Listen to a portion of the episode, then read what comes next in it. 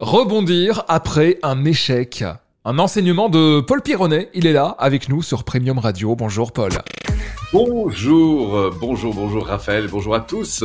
Alors, vous êtes en forme On est en pleine forme et déjà j'ai une première question concernant euh, ce thème. Est-ce que l'échec existe vraiment? Ah, alors euh, il existe dans certains esprits et pas d'autres en fait, parce que il y a à la fois de l'échec et pas de l'échec. C'est ça qui est intéressant. Il y a un paradoxe immense. Alors si on s'appuie sur le monde extérieur, on peut vivre un échec simplement parce qu'on attendait un résultat qu'on n'a pas eu. Donc, euh, bah, évidemment, c'est un échec. Après, la question, c'est comment faire de cet échec une réussite? Et c'est là que le paradoxe existe, puisque du coup, ça, dans, dans l'esprit humain, ce qui est fabuleux, c'est qu'on peut évidemment euh, voir l'échec et rester sur l'échec, ou se dire, bon, tiens, finalement, face à l'échec, qu'est-ce que moi je peux apprendre? Et c'est ça que je trouve intéressant, c'est qu'au fond la, la réussite, c'est au fond cette dynamique pour moi d'apprentissage, c'est-à-dire que c'est pas une c'est pas une garde d'arrivée finalement la réussite, hein, c'est une une façon d'être en rapport avec une situation et on peut vivre une séparation euh, compliquée, euh, perdre une entreprise, euh, échouer à un examen, etc. Et Dieu sait que ça m'est arrivé. Après, la question, c'est qu'est-ce qu'on fait de cette situation? Et je crois qu'il y a effectivement, dans les pires échecs, il peut y avoir parfois le germe d'une réussite plus élevée encore. On peut avoir euh, beaucoup d'amis, euh, beaucoup de diplômes, euh, beaucoup de choses, et ne rien en faire. Et parfois, on peut avoir échoué justement euh, remarquablement, si je puis dire, dans un examen ou quelque chose comme ça, et puis décider du coup, eh bien, d'en faire quelque chose, c'est-à-dire de rebondir. Donc, je pense que l'échec est extérieur on peut l'évaluer ainsi. Et puis la réussite est plus quelque chose qui est intérieur, ce qui est dans la manière au fond de d'interagir avec la situation et toute l'intelligence finalement, la créativité qu'on peut mettre en face. Pour moi, la façon euh, suprême d'échouer dans la vie, c'est d'abord euh, bah, de rejeter la responsabilité sur l'environnement quand quelque chose ne va pas. Ça, c'est la première grande façon d'échouer. Donc, euh, si on veut échouer dans la vie, c'est une très bonne chose.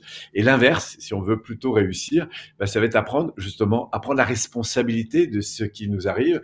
Alors, parfois, évidemment, euh, si on rate euh, si on peut pas prendre un train parce que parce qu'il y a eu un gros bouchon et qu'effectivement euh, il y a des circonstances externes qui nous ont empêchés de, de réussir, et eh ben la, la, vraie question c'est que soit on, on, reste dans la, la critique de l'environnement, soit on prend la, la, responsabilité de se dire bon ben face à ça qu'est-ce qu'on fait? Donc là ça a l'air de rien, mais c'est à la fois infime et immense que d'être dans cette polarité de, rejet de la responsabilité, de la critique de l'environnement, ou au contraire la prise de responsabilité et du coup l'accueil de la situation. Et au lieu de la critiquer, de la dévaloriser, eh bien au fond de, j'ai presque envie de dire la bénir. Alors pas parce qu'elle est évidemment plaisante, mais parce que parce qu'elle va m'offrir peut-être l'occasion, eh bien, de mobiliser de l'énergie. Et du coup, au lieu de tomber dans la plainte, si tu veux, et la, victimisation, eh ben, c'est souvent comme ça qu'on va aller connecter à, à, quelque chose de très différent, qui est au fond la, la capacité à rebondir, la capacité à créer, la capacité à reprendre au fond le lead, le leadership sur les choses et puis du coup de trouver de la puissance aussi dans sa capacité à grandir, parce que c'est comme ça qu'au fond les phénomènes de résilience se constituent, c'est-à-dire au lieu de subir la situation, bah, je, je me renforce avec ça.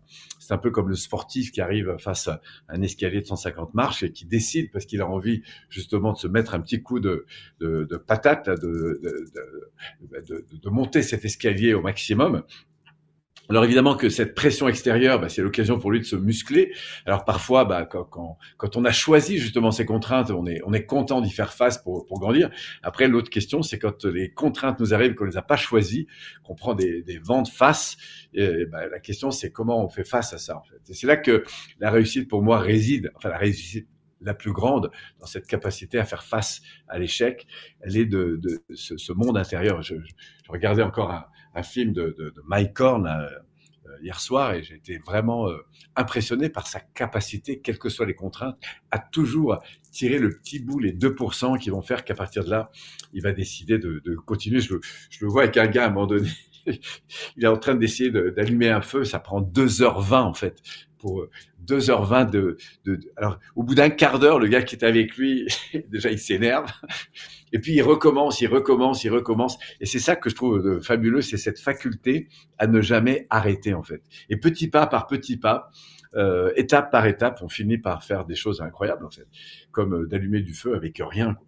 je un bout de bois et quelques, quelques morceaux de, de pierre autour, euh, voilà. Bref, donc tout ça pour dire que que, que l'échec c'est vraiment quelque chose de, de, dingue. Je regardais l'autre jour aussi une petite vidéo sur sur Facebook, et on a je sais pas si on est dans un stade de tennis ou de foot, j'en sais rien, mais en fait quoi, il y a une fille qui prend une bouteille comme ça en plastique, puis la lance, petite fille, qui la lance en l'air, et puis elle, retombe à chaque fois, et puis elle, elle n'arrive pas à la, à la, mettre droite, puisqu'elle rebondit, elle retombe, et elle recommence, et elle recommence, et elle recommence, et au bout d'un moment, elle y arrive presque, et là, il y a, il y a des gens qu'on voit, et tout d'un coup, le, les, la caméra se met sur elle, et du coup, tout le stade voit la petite fille en train de faire ça, il lâche le match, et au bout d'un moment, elle y arrive, quoi. Et là, il y a le stade qui se lève et qui dit, waouh! Et là, tout d'un coup, la petite fille, elle, elle remarque que tout l'environnement la regarde, et ça, je trouve que c'est beau, parce que c'est, c'est incroyable de voir comment, euh, quand on tient la barre, quand on continue de continuer, euh, quand on, on, fait face justement à ces contraintes et, et qu'on vit avec cet espoir de, de, de réussir,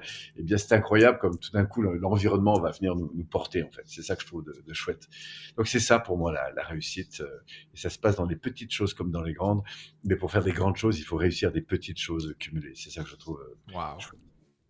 Énormément de valeur encore une fois. Merci beaucoup Paul. Avec grand plaisir. Rendez-vous très vite sur Premium Radio. Rejoignez Paul sur son site internet et puis sur l'application Petit Pas avec euh, S à petit. Voilà, téléchargez l'appli, elle est totalement gratuite et elle peut vous emmener très très loin, Paul. Petit pas par petit pas, oui. Merci. Exactement. À très vite, ciao ciao.